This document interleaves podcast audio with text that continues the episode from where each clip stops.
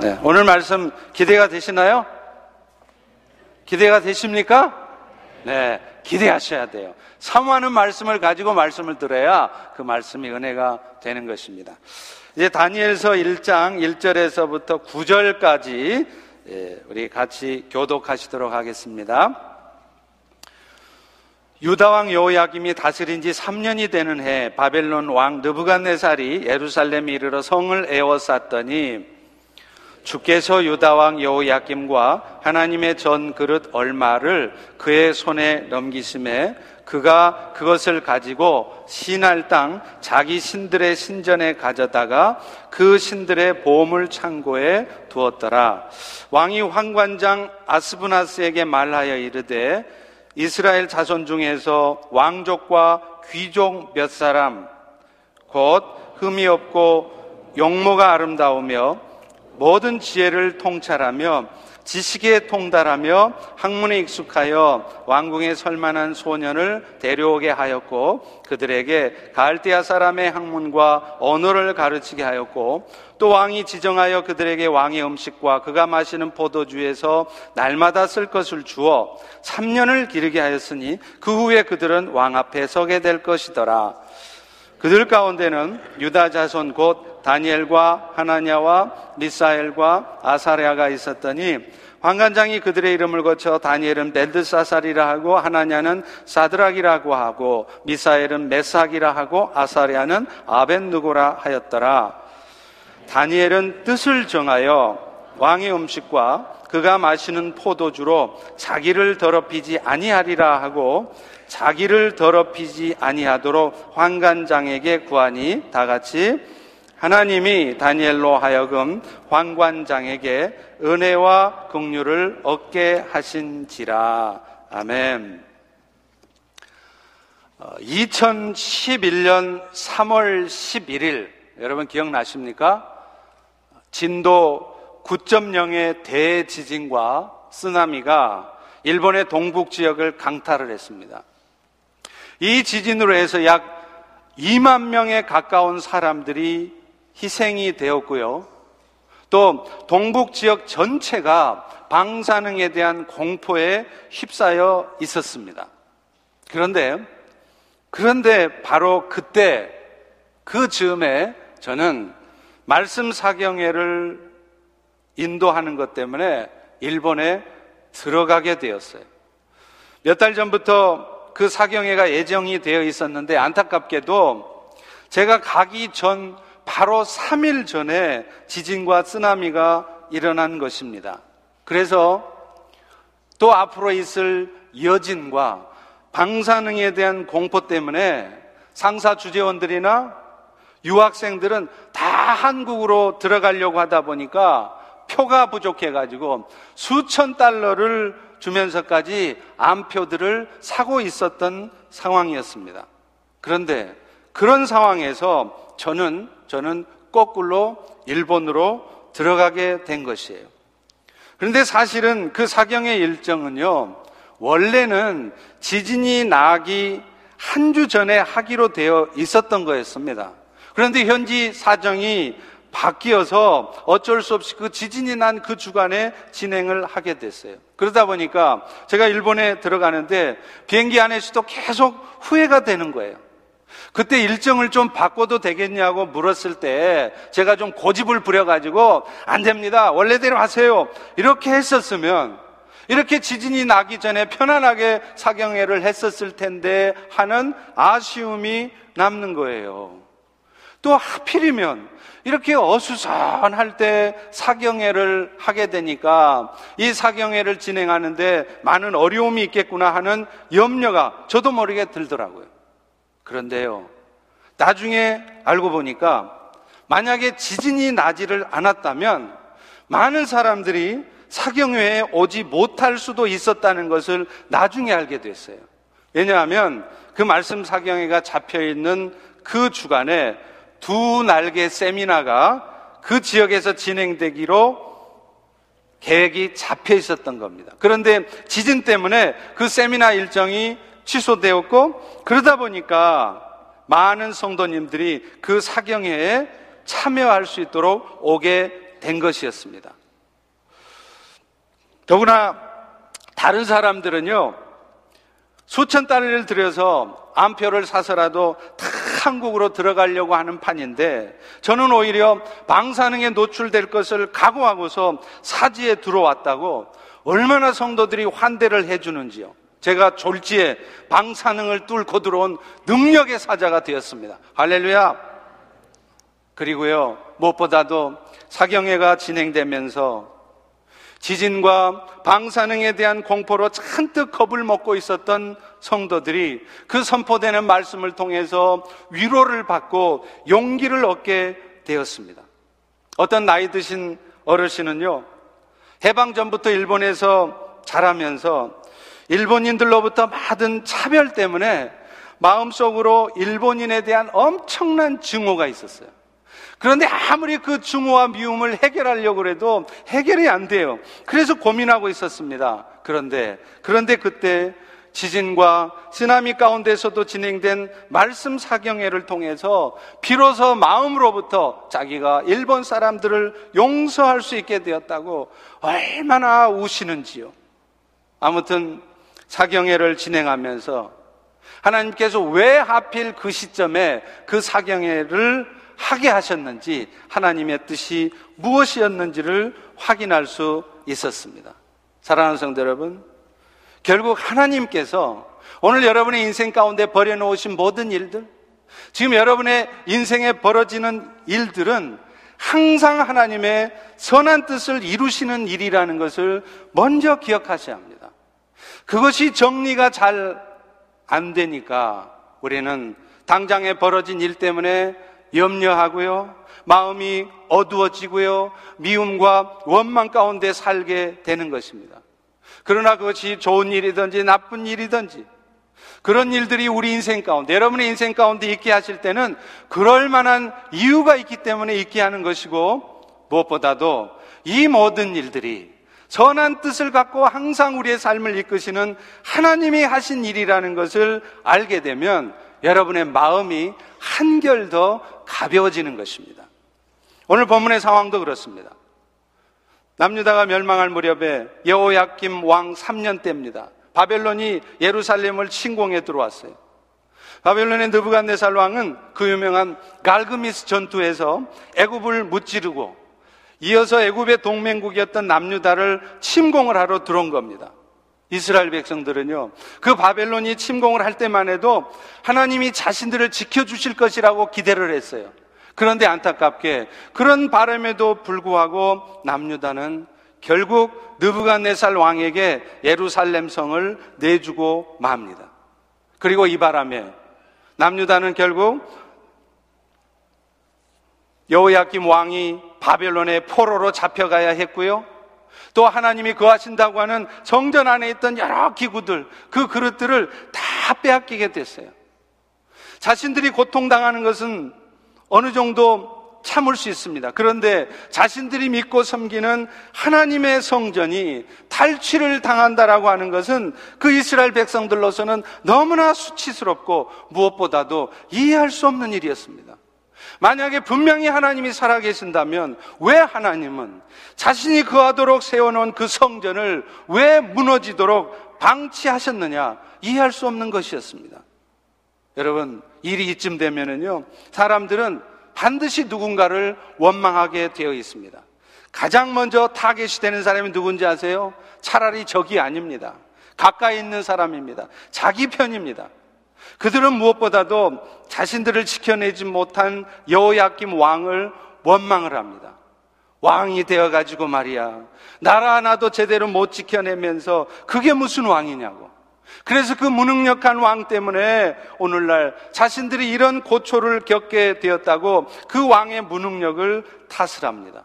그리고 느부갓네살 왕을 원망했을 것은 당연한 일이겠죠. 그 나쁜 놈 때문에 일이 이 모양 이 꼴이 되었다고 우리가 이렇게 오늘 또 고생하게 되는 것은 바로 그 못된 놈 때문이라고 그렇게 원망을 하는 거예요. 이것뿐입니까? 더더구나 자신들이 믿는 하나님이 그하시는 성전마저 무너지게 되었을 때 그들은 하나님의 존재 자체도 의심스러워 하는 거예요. 하나님이 살아계신다면 왜 이런 일이 일어나야 하느냐는 거예요. 자기 백성 하나도 지켜내지 못하는 신이 그게 신이냐? 이런 말을 할 수밖에 없는 것입니다. 그런데 여러분, 성경은요, 이 어처구니 없는 일, 이 말도 안 되는 모든 일들이 바로 하나님께서 하신 일이라고 말씀하고 있다는 겁니다.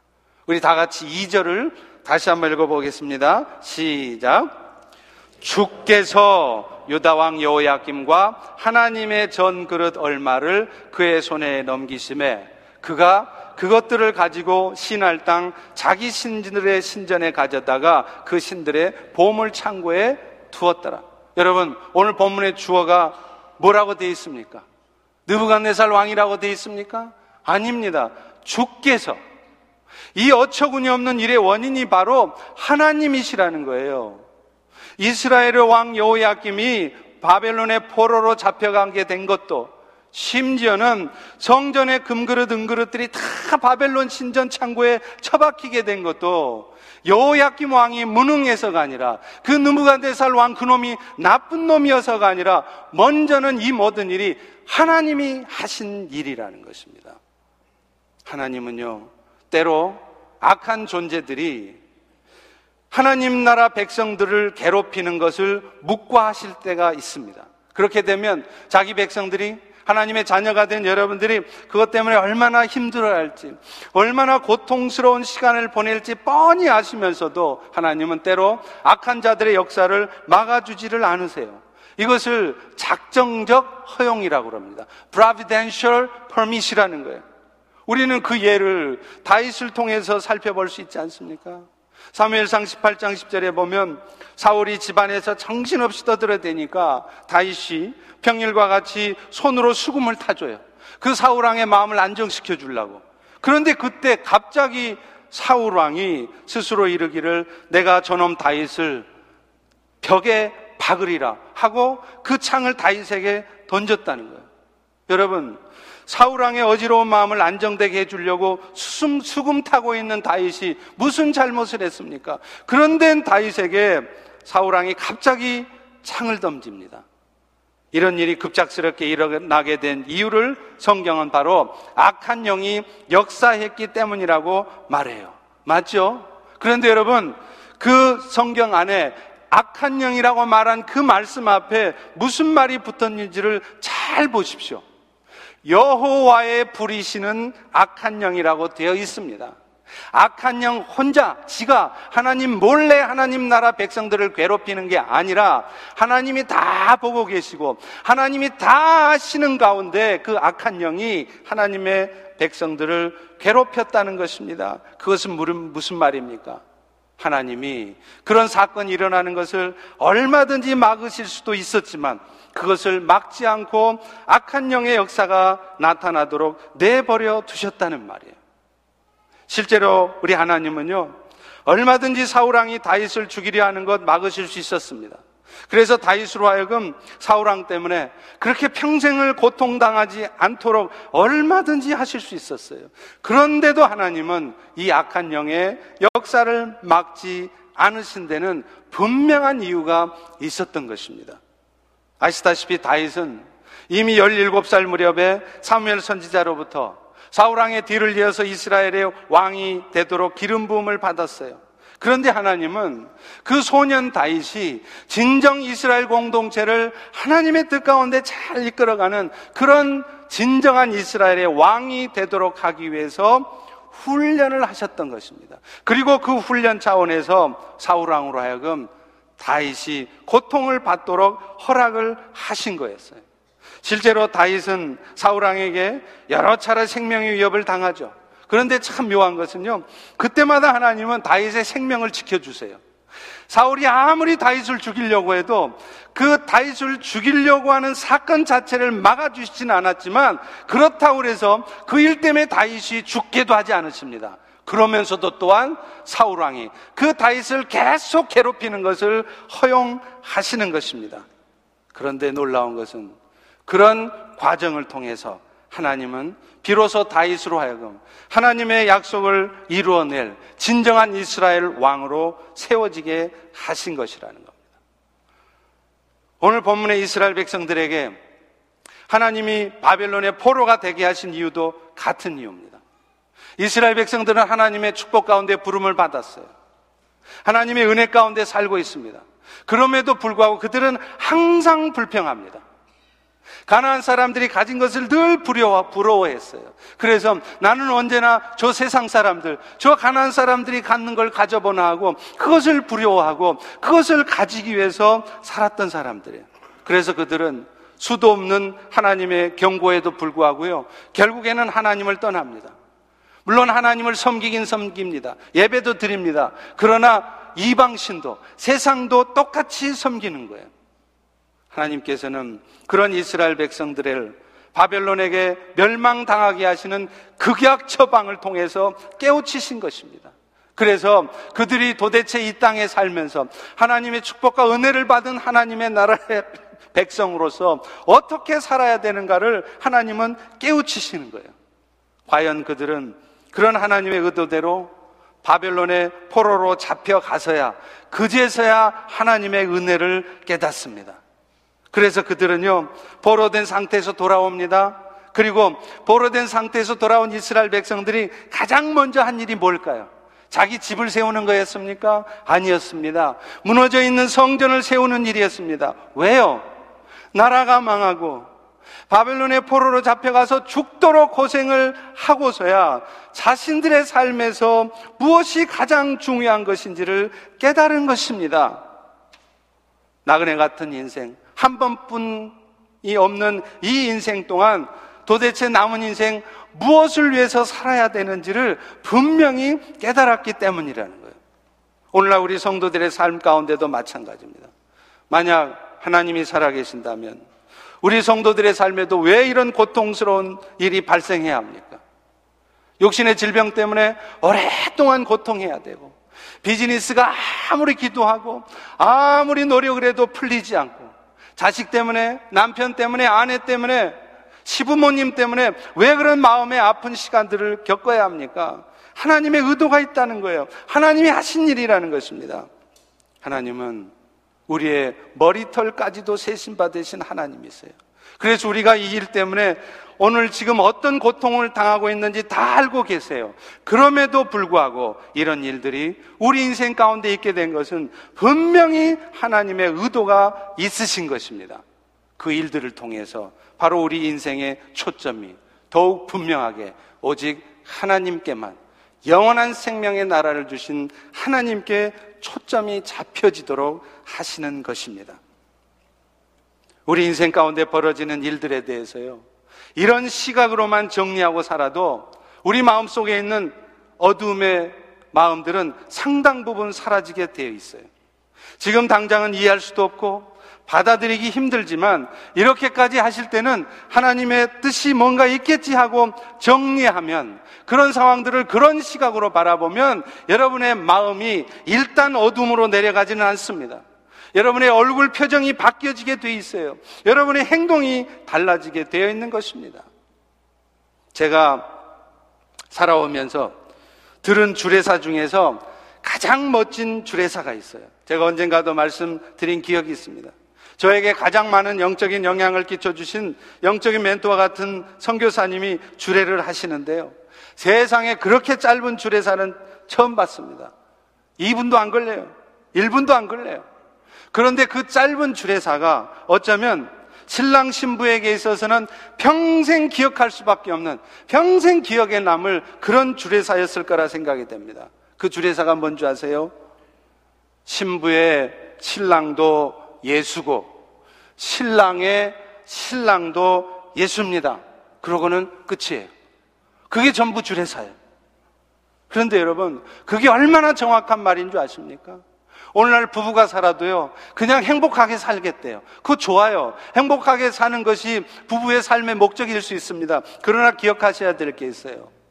사실, 오늘날 부부가 갈등하고 싸우게 되는 이유가 사람 신랑한테 모든 것을 기대하기 때문입니다. 여러분, 사람 신랑은 그저 이 땅에 사는 동안 조금 도움되는 사람일 정도입니다. 우리 청년들 시집갈 때 결혼할 때 남편한테 너무 기대하지 마세요. 그런데 우리는 어떻습니까? 그 신랑이요. 하늘에서 별을 따다 하늘에서 달을 따다 두 손에 담아드려요. 이걸 기대한단 말이에요. 그러니까 실망하는 겁니다. 그러니까 그 남편 때문에 시험 드는 거예요. 여러분, 사람 신랑은요, 하늘에서 별, 달을 따다 죽이는 커녕 물 한 잔도 지 손으로 안 떠다 먹는 인간들입니다. 지는 손이 없습니까? 발이 없습니까? 그런데요, 우리 모두에게는 사실 진짜 신앙이 따로 있어요. 바로 피로 세운 언약 가운데 우리의 신랑이 되신 예수님이십니다. 호세아서 2장 19절 20절에 보면 이렇게 말씀하세요. 내가 내가 너에게 장가 들어서 영원히 살되 공의와 정의와 은총과 극률이 여김으로 너에게 장가 들며 진실함으로 너에게 장가 들리니 네가 여호와를 알리라. 여러분, 그분이 오늘 여러분들에게 어떻게 장가 들었다고요? 은총과 긍휼을 가지고 장가 들었대요. 신실하고 진실된 마음으로 장가 들었대요.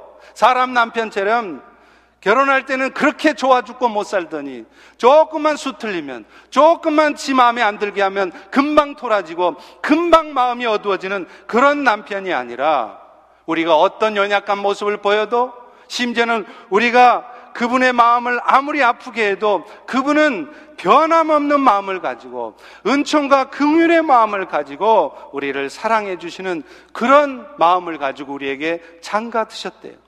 그 신랑 대신 예수님이 사실은요, 지금도, 지금 이 순간에도 우리 안에 살아 계십니다. 그러니, 그러니 내가 좀 이해할 수 없고, 답답한 일이 생겼다고 해서 금방 그렇게 마음이 어두워지고 할 일이 아닌 것이에요. 지금 우리의 신랑 되신 주님께서 긍휼함과 진실함을 가지고 우리를 살피고 계시는 가운데 있는 일들입니다. 그러니 사실은 지금 당장에는 위험한 것 같고 지금 당장에는 큰일 난 것 같지만 지나고 보세요. 별일 없습니다. 우리 안에 계시는 예수님을 한번 믿어보세요. 그분은 정말 믿을 만한 분이세요. 사람한테 그렇게 속고도 아직도 사람을 믿으십니까? 아직도 사람 때문에 기대하십니까? 그리고 그 사람 때문에 시험 들고 속상하십니까? 여러분, 그분은요, 기독교 2000년의 역사 속에서 수많은 믿음의 사람들이 경험한 분이세요. 아침 다르고 저녁 다른 남편보다야 100배 나으신 분이십니다. 로마서 8장 35절을 말씀해요. 누가 우리를 그리스도의 사랑에서 끊을 것이요. 환란이나 곤고나 박해나 기근이나 적신이나 위험이나 칼이랴. 여러분 사실 환란이 찾아오고 기근이 찾아오고 여러분 인생에도 칼의 위협이 들어오면 겁먹게 돼 있어요. 저도 겁을 먹습니다. 방사능을 뚫고 일본으로 갈래니까 사실 겁이 나더라고요. 그러다 방사능 쬐면 어떻게 되나? 그런데요, 그런 상황에서도 먼저 기억해야 될 게 있어요. 그리스도의 사랑이 우리에게 영원히 장가드신 그리스도의 사랑이 그 순간에도 우리를 붙들고 있다는 것입니다. 비록 잠시 잠깐 우리로 하여금 환란 가운데도 기근의 시간 가운데에도 또는 칼의 위협 가운데도 있게 하시지만 결국에는 우리에게 극률함과 장, 진실함으로 장가드신 주님께서 우리를 붙들어 주십니다. 그 주님을 바라볼 때만이 우리는 비로소 승리하는 삶을 살 수가 있어요.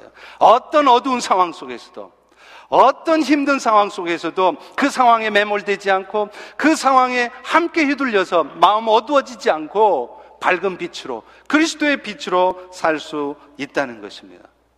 로마서 8장 37절도 이렇게 말해요. 그러나 이 모든 일에 우리를 사랑하시는 이로 말미암아 우리가 넉넉히 이기느니라. 내 의지나 내 실력이나 내 노력이 아니라 우리를 사랑하셔서 오늘 또 영원히 우리를 떠나지 않으시고 은총과 국률로 장가드신 그분으로 말미암아 우리가 넉넉히 이긴대요. 이 부분이 영어 성경에 보면 We are more than conquerors라고 나옵니다. 우리를 사랑하시는 그분 때문에 우리가 정복자 이상의 그런 승리를 구가할 수 있대요.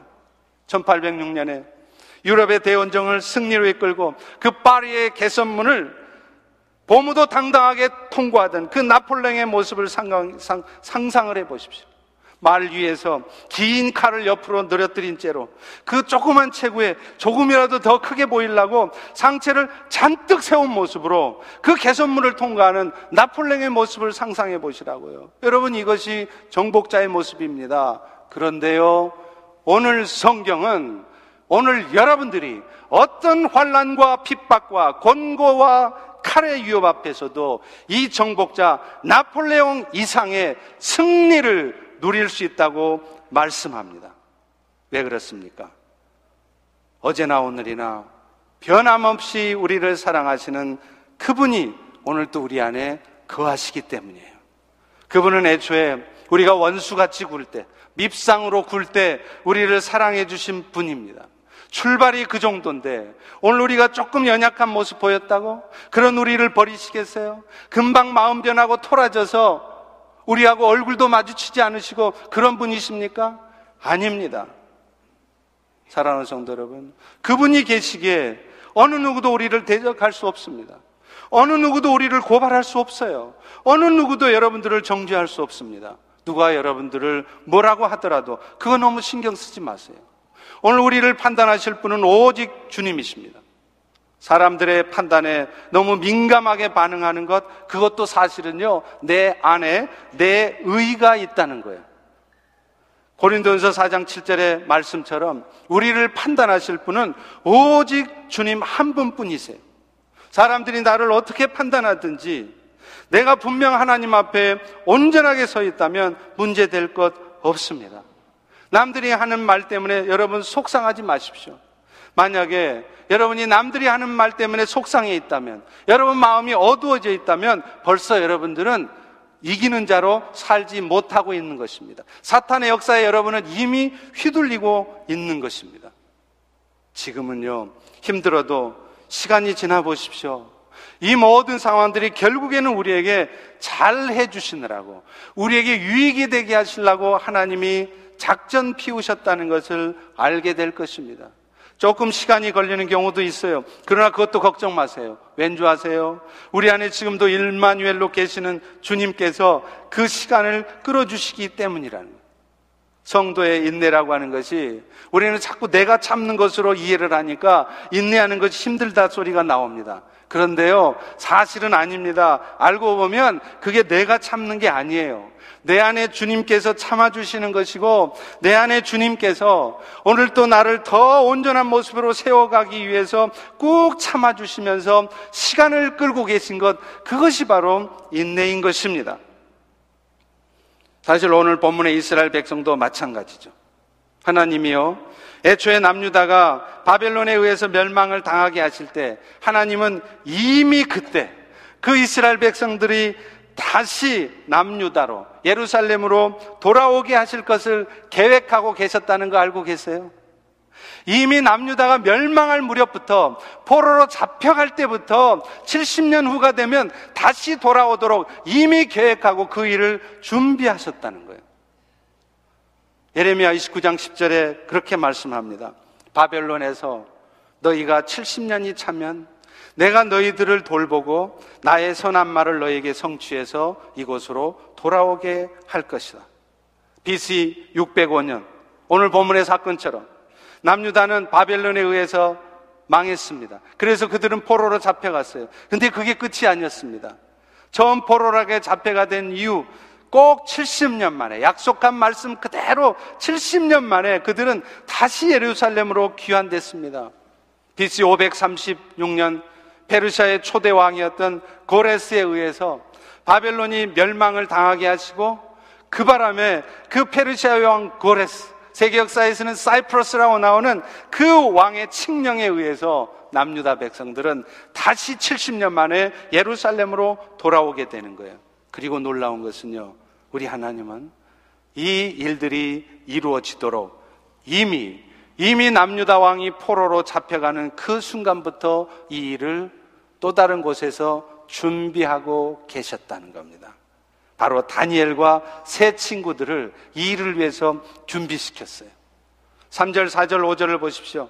느부갓네살 왕이 환관장에게 말하되 이스라엘 자손 중에서 왕족이며 귀족이며 그 사람들 중에 흠이 없고 용모가 아름다운 사람, 모든 지식에 통달한 소년을 데려와서 3년 정도 왕의 진미를 먹이고 바벨론의 학문과 언어를 배우도록 하라.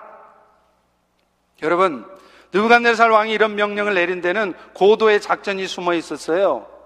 남유다 백성들을 식민 통치하는데 좀 더 쉽게 하도록 좀 똑똑한 놈, 몇 놈을 잘 키워갖고 그 남유다 백성들을 다스리는 일에 앞잡이로 사용하겠다는 것입니다. 마치 일제시대 때 그 일제에 부역했던 일본의 앞잡이가 되었던 사람들을 이용해서 일본이 우리 한국을 다스렸던 것과 같습니다. 다시 말하면 잘 키워서 통째로 잡아먹겠다는 심산이었죠. 그런데 우리 하나님이 그런 느부갓네살 왕의 심산을 몰랐을까요? 그 계획 다 알고 있었습니다. 그러면서도 오히려 느부갓네살 왕의 그 간악한 마음을 이용을 하셨어요. 그래서 그 일을 통해 오히려 이스라엘 백성들이 약속대로 70년 후에 다시 예루살렘으로 돌아가게 하셨던 것입니다. 여기에 뽑힌 네 명의 소년들이 바로 다니엘과 세 친구였습니다. 우리 다 같이 6절을 읽어보겠습니다. 시작. 그들 가운데는 유다 자손 곧 다니엘과 하나냐와 미사엘과 아사랴가 있었더니 바벨론 왕은 그들의 이름부터 고쳤어요. 마치 일본이 우리나라를 통치할 때 장씨 개명이라고 그래서 조선 사람 이름을 전부 일본식으로 바꿨지 않습니까? 그 바꿔진 이름이 오늘 보면 7절이에요. 벨드사락, 사살, 사드락, 메삭, 아벤누고죠. 그런데 여러분, 이들이 이들이 결국은 이스라엘로 하여금 포로된 상태에서 돌아오게 되는데 결정적인 역할을 하게 됩니다. 나중에 바벨론의 총리가 된 다니엘은요, 이 바벨론에 이어서 바벨론이 멸망한 다음에 세워진 페르시아에서까지 총리가 돼요. 그리고 페르시아의 고레스 왕에게 그렇게 말을 합니다. 왕이시여, 당신이 페르시아의 왕이 된 것은 하나님이 하신 일입니다. 이스라엘 백성들이 다시 예루살렘으로 돌아가서 그들이 예루살렘 성전을 건축하도록 하기 위해서 하나님은 당신이 왕되기 이미 200년 전에 이미 고레스 당신이 페르시아의 왕이 될 것을 이미 예언하고 계셨습니다. 하고서 그 다니엘은 이 고레스 왕에게 이사야 선지자의 책을 보여줍니다. 이사야 44장 28절에 보면 그렇게 나와요. 고레스에 대하여는 이르기를 내 목자라 그가 나의 기쁨을 성취하리라 하며 예루살렘에 대하여는 이르기를 중건되리라 하며 성전에 대하여는 네 기초가 놓여지리라. 이 일을 고레스가 하도록 하나님은 이미 150년, 200년 전에 페르시아의 왕으로 고레스라는 사람이 세워질 것을 이름까지 구체적으로 써서 이미 예언해 놓으셨다는 거예요. 고레스는 그 다니엘을 통해서 이 이야기를 듣고 곧바로 명령을 내립니다. 이스라엘 백성들이요. 다 돌아가라. 예루살렘으로 다 돌아가서 너희의 하나님이 명령한 대로 예루살렘에 성전을 세워라. 그렇게 말씀을 합니다. 이 일이 바로 다니엘을 통해서 이루어진 일이었습니다. 사랑하는 성도 여러분, 우리 하나님은요, 이렇게 어두운 상황 속에서도 오늘도 여러분이 절망스럽고 여러분이 불편하고 불평스러울 수밖에 없는 이 상황 속에서도 자신의 일을 이루어 가시는 분이시라는 것을 믿으시기 바랍니다. 이미 남유다 백성들이 바벨론의 포로로 잡혀가는 순간서부터 그들이 다시 예루살렘으로 돌아오게 하는 일을 계획하고 계셨던 것처럼 말입니다. 오늘 우리 인생도 마찬가지예요. 지금 당장 여러분이 어두운 일에 처해 있을지라도 그것 가지고 울고 불고 난리칠 아닙니다. 여러분이 그것 때문에 분노하고 화낸 일도 아닙니다. 오늘도 여러분이 원망과 미움 가운데 그 어두운 골짜기에 묻혀 있을 일도 아니에요. 왜요? 이 모든 일조차도 사실은 하나님께서 의도하신 일이라는 거예요. 이미 이 일 후에 하나님이 여러분에게 나타내실 일을 하나님은 여러분이 모르는 또 다른 곳에서 이미 준비하고 계시기 때문에 그렇습니다. 지금 우리가 처한 이 어두운 상황을 하나님께서 풀어내시려고 우리가 모르는 사이에 하나님은 또 다른 곳에서 다른 일들을 계획하고 계십니다. 그리고, 그리고 마침내 하나님의 정한 때가 되면 His time, His right time, 그때 하나님이 여러분들 앞에, 여러분의 눈앞에 그 일들을 나타내실 것입니다. 그렇다면, 그렇다면, 그런 하나님의 의도를 늘 의식하고, 그런 하나님의 뜻을 늘 분별하고 사는 사람이라면, 오늘 우리는 어떤 삶의 태도를 취해야 하겠습니까? 다니엘이 그것을 보여줍니다. 다니엘은요, 황관장에게 왕이 주는 음식을 먹지 않을 수 있게 해달라고 부탁을 해요. 우리 다 같이 8절을 읽어보겠습니다. 시작. 다니엘은 뜻을 정하여 왕의 음식과 그가 마시는 포도주로 자기를 더럽히지 아니하리라 하고 자기를 더럽히지 않도록 황관장에게 구하니. 여러분 사실 이런 부탁 감히 할 수 없어요. 어떻게 포로된 입장에서 느부갓네살 왕의 명령을 어깁니까? 10절에도 나와 있잖아요. 그가 너희 먹을 것과 너희 마실 것을 지정하셨거늘 너희 얼굴이 초췌해서 다른 소년들보다 못한 것을 느부갓네살 왕이 보면 나는 꼼짝없이 죽는다. 목 날라간다. 이렇게 말하지 않습니까? 그런데 여러분, 다니엘은 그런 상황 속에서도 뜻을 정합니다. 하나님께 뜻을 정해요. 하나님의 뜻을 먼저 붙잡아요. 하나님의 시각으로 상황을 보고 사람을 먼저 본다는 겁니다. 사실 왕이 주는 음식에는 분명 바벨론의 신전에 바쳐졌던 것들도 있었을 겁니다. 그래서 다니엘은요, 죽음을 무릅쓰고 왕의 음식을 거부해요. 그러면서 우리가 10일 동안만 그것들을 안 먹어보게 해달라. 그래서 10일 후에도 공부하는, 함께 공부하는 바벨론의 다른 소년들보다 우리 얼굴이 더 안 좋다면 이제는 그때 먹어도 좋다. 이렇게 부탁을 해요. 결과는요, 결과는요, 대박이었습니다. 15절에 나오지 않습니까? 열흘 후에 그 소년들의 다니엘의 세 친구들의 얼굴을 보니까 더욱 아름답고 살이 더욱 윤택하여 왕의 진미를 먹는 다른 소년들보다 훨씬 더 좋아 보인지라. 더구나 하나님은요, 다니엘과 세 친구들에게 얼굴만 좋아 보이는 것이 아니라 머리도 좋아지게 하셨어요. 17절입니다. 하나님이 이 네 소년에게 학문을 주시고 모든 서적을 깨닫게 하시고 지혜를 주셨으니 다니엘은 모든 환상과 꿈을 깨닫더라. 오늘 본문의 다니엘처럼 어떤 세상의 가치관에도 흔들리지 않고 어떤 상황 속에서도 흔들리지 않고요. 하나님께 뜻을 정하고 사는 사람들에게는 하나님께서 함께 하신다는 사실을 하나님 스스로가 반드시 나타내신다는 거예요. 앞서 말했던 저의 영적인 멘토와 같은 선교사님에게는 세 자녀가 있었습니다. 그런데 이 세 자녀 모두가 다 검정고시 출신입니다. 아들도 두 딸도 고등학교를 다니다 중퇴를 했어요. 공부 못해서가 아닙니다. 말썽 부려서가 아니었습니다. 이 아이들이 학교에 가보니까 학교는 맨날 세상 지식 쌓는데 여념이 없고 도대체가 세상을 제대로 사는 데는 별 도움이 안 되더라 싶더라는 거예요. 그래서 지 아버지 엄마한테 그랬어요. 나 더 이상 학교 못 다니겠습니다. 그랬더니 그 아버지 어머니도 똑같습니다. 그러면 학교 그만 다녀라. 그리고 집에서 성경이나 읽어라. 그래서 집에서 성경 읽으면서 틈틈이 검정고시 준비를 했습니다. 그래서 나중에 검정고시를 가볍게 통과했고 대입 수능 시험, SAT라고 그러죠?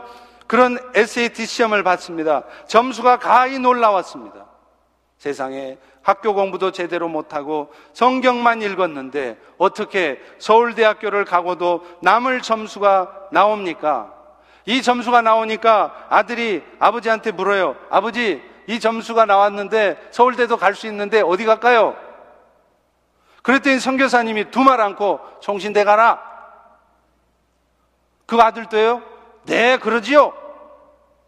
여러분, 우리 부모님들 같으면 어떻게 할까요? 아이고, 우리 자식이 이렇게 학교도 안 보냈는데 공부 잘해가지고 서울대 가는구나. 어서 가라. 우리 자녀들은 또 어떻고요? 아버지가 더 신학교 가라 그러면 제가 왜 신학교 가요? 이 좋은 점수 가지고 서울대 가죠. 이렇게 말할 거 아닙니까? 생각이 다른 거예요. 세상의 가치 기준으로 보는 게 아니라 하나님의 기준으로 하나님의 생각 가운데 자식을 보고 자녀들을 바라보니까 말이 다른 것입니다. 그래서 총신, 총신대 집어넣습니다. 당연히 전체 수석이었습니다. 학부 4년 장학생에다가 나중에 신대원 3년까지 7년 장학생으로 총신대 들어갔어요. 그 두 딸도 나중에 다 똑똑하고 공부 잘했는데 다 총신대 갔습니다. 여러분, 오늘 본문의 다니엘도 하나님께 뜻을 정하고 사니까요. 고기 안 먹어도 고기 먹은 사람보다 얼굴이 더 좋아요. 또 덤으로 하나님께서 지식과 지혜까지 주셨습니다. 오늘 우리도 마찬가지입니다. 지금 우리 인생 가운데 벌어지는 상황이 전부라고 생각하지 마십시오. 지금은 여러분이 비록 어둡고 힘들지라도 이것도 다 알고 보면 하나님이 하신 일이에요. 사람만 원망하지 말고 여러분 자신의 무능력만 탓하지도 마십시오. 일단 감사로 한번 받아보세요. 그러면 이런 일들을 통해서도 하나님이 무엇을 하시려고 하시는 것인지 그제서야 비로소 하나님의 뜻이 보이기 시작합니다. 그런데 반대로 이런 상황 앞에서 계속 불평이나 하고 왜 이런 일이 있느냐고 입이 대짜나 나와가지고 입만 내놓고 있으면 보는 사람도 답답하고 본인도 힘만 들어요. 그렇지만 감사합니다. 할렐루야 합니다. 이렇게 해놓고 상황을 정리해 보면 뭔가 내가 보지 못했던 부분이 보이기 시작합니다. 남만 탓할 것이 아니라 내 안에도 뭔가 살펴야 할 것이 있다는 것을 알게 돼요. 나는 잘못한 거 하나도 없고 다 남만 다 잘못한 것 같은데 온통 세상이 잘못된 것 같고 온통 다 부족한 것 같지만 분명 먼저 내 안에 새로워져야 될 부분이 있다는 것을 그제서야 깨닫는 것입니다. 사랑하는 성도 여러분, 하나님께 뜻을 정하시기 바랍니다. 세상의 뜻을 두고 사람의 기준을 가지고 살아가면 여러분 평생 고생이에요. 항상 만족이 없습니다. 오히려 하나님께 뜻을 정하고 하나님의 기준으로 모든 상황들을 바라보세요. 일단 마음이 편해집니다. 자꾸만 문제의 원인을 바깥에서만 찾고 눈에 보이는 대로만 생각하고 사람의 기준만 갖다 대니까 진짜 답이 안 나오는 거예요. 내 삶을 향해 오늘도 선한 뜻을 갖고 계신 하나님의 뜻을 못 붙잡으니까 자꾸만, 자꾸만 나도 모르게 어둠으로 빠져 들어가는 것입니다. 도사 같은 소리 아닙니다. 제가 일본에서 말씀 사경회를 끝내고 났더니 어떤 선교사님이 그러세요. 목사님은 진짜 도사 같다는 거예요. 어쩌면 그렇게 사람의 속마음을 깨뜨려 보는지 모르겠대요. 여러분, 저 도사 아닙니다. 대통령 마음도 깨뜨려 보는 최순실만큼도 못해요. 성경이 말하고 있는 것을 저는 그대로 말했을 뿐입니다. 여러분, 막장이란 말 아세요? 막장이라는 것이 석탄을 캐는 갱도의 마지막 부분을 말해요. 그런데 이 막장이란 말이 막장 드라마라는 말 때문에 굉장히 부정적인 말로 바뀌었어요. 막장 드라마가 갖는 세 가지 요소 있죠. 뭐죠? 출생의 비밀, 불륜, 삼각관계, 뭐 이런 더러운 드라마. 이런 더러운 드라마 때문에 막장이라는 말이 아주 부정적인 말로 바뀌어서 한국의 석탄공사 사장이 안타까운 마음으로 이런 하소연을 했대요. 막장이란 숭고한 산업의 현장이고 진지한 삶의 터전입니다. 막장은 결코 막다른 곳이 아니라 막힌 것을 뚫고 계속 전진해야 된다는 희망의 상징입니다. 이렇게 말했어요. 여러분, 진짜 멋진 말 아닙니까? 여러분이 지금 막장에 와 있습니까? 답답하게 생각하지 마십시오. 막장은 답답한 곳이 아닙니다. 부정한 곳도 아닙니다. 새로운 희망을 뚫어내야 되는 희망의 상징이에요. 그러려면 오늘 또 여러분이 하나님께 뜻을 정하셔야 돼요. 거기에 답이 있어요. 하나님은 오늘 또 우리 인생 전체에 걸쳐서 일을 하십니다. 여러분의 인생의 부분을 보지 마세요. 지금 현재 상황만 쳐다보지 마십시오. 지금은 내 인생이 무너진 것 같지만 하나님은 이미 다른 쪽에서 여러분의 인생을 회복시킬 일들을 이미 시작하고 계십니다. 내가 하나님께만 뜻을 정하고 있으면 돼요. 하나님은 그렇게 하나님의 뜻을 정한 다니엘을 통해서 세상을 향한 자신의 꿈을 이루셨습니다. 오늘도 사랑 우리 펠로십 성도 여러분, 자꾸만 세상 바라보고 세상의 가치관으로 살려고 하지 마십시오. 주님께 뜻을 정하고 보니까 이제는 망해도 좋겠네요. 옛날에는 어떻게 하면 안 망할까 했는데 주님께 뜻 정하고 나니까 망해도 괜찮겠네요. 이렇게 말씀하세요. 죽어도 좋다고 생각하십시오. 그렇게 할 때요, 여러분. 오히려 여러분 죽지 않게 하십니다. 여러분 오히려 망하지 않게 하십니다. 오히려 주의 뜻이 여러분을 통해서 이루어지게 하실 것입니다. 이번에 한국의 최순실 사태를 단독 보도했던 JTBC의 손석희 아나운서가요. 뉴스의 클로징 멘트로 이문재 시인의 글을 인용하는 것을 들었습니다. 오늘은 저도 그 말로 이 설교를 맺고 싶습니다. 그 이문재 시인의 시의 제목은 바로 이것입니다.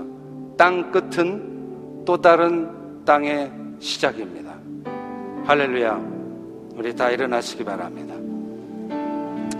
우리 같이 보라. 하나님의 구원을 보라. 하나님의 능력을 찬양하겠습니다. 상황을 보지 마세요. 사람을 보지 마세요. 그러니 여러분들이 마음이 어두워지는. 무너지지 마십시오. 하나님을 보시고 하나님의 구원의 은혜를 바라보십시오.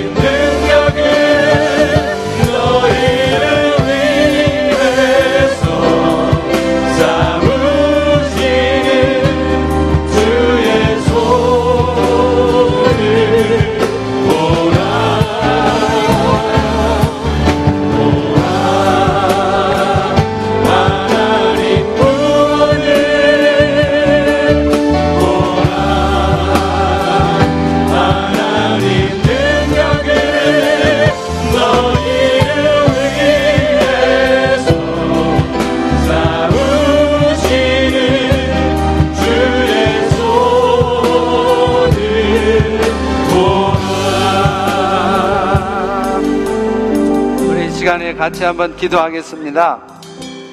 여러분 그렇습니다.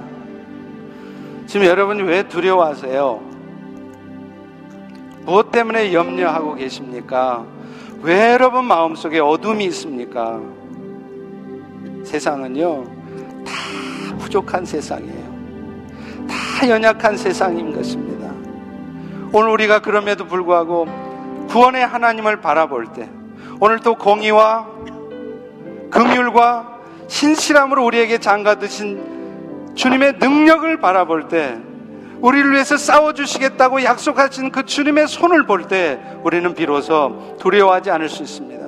모든 염려는 날아가고 주의 평강이 누려지는 것입니다. 얼굴 표정이 바뀔 수 있습니다. 기쁨이 찾아올 수 있습니다.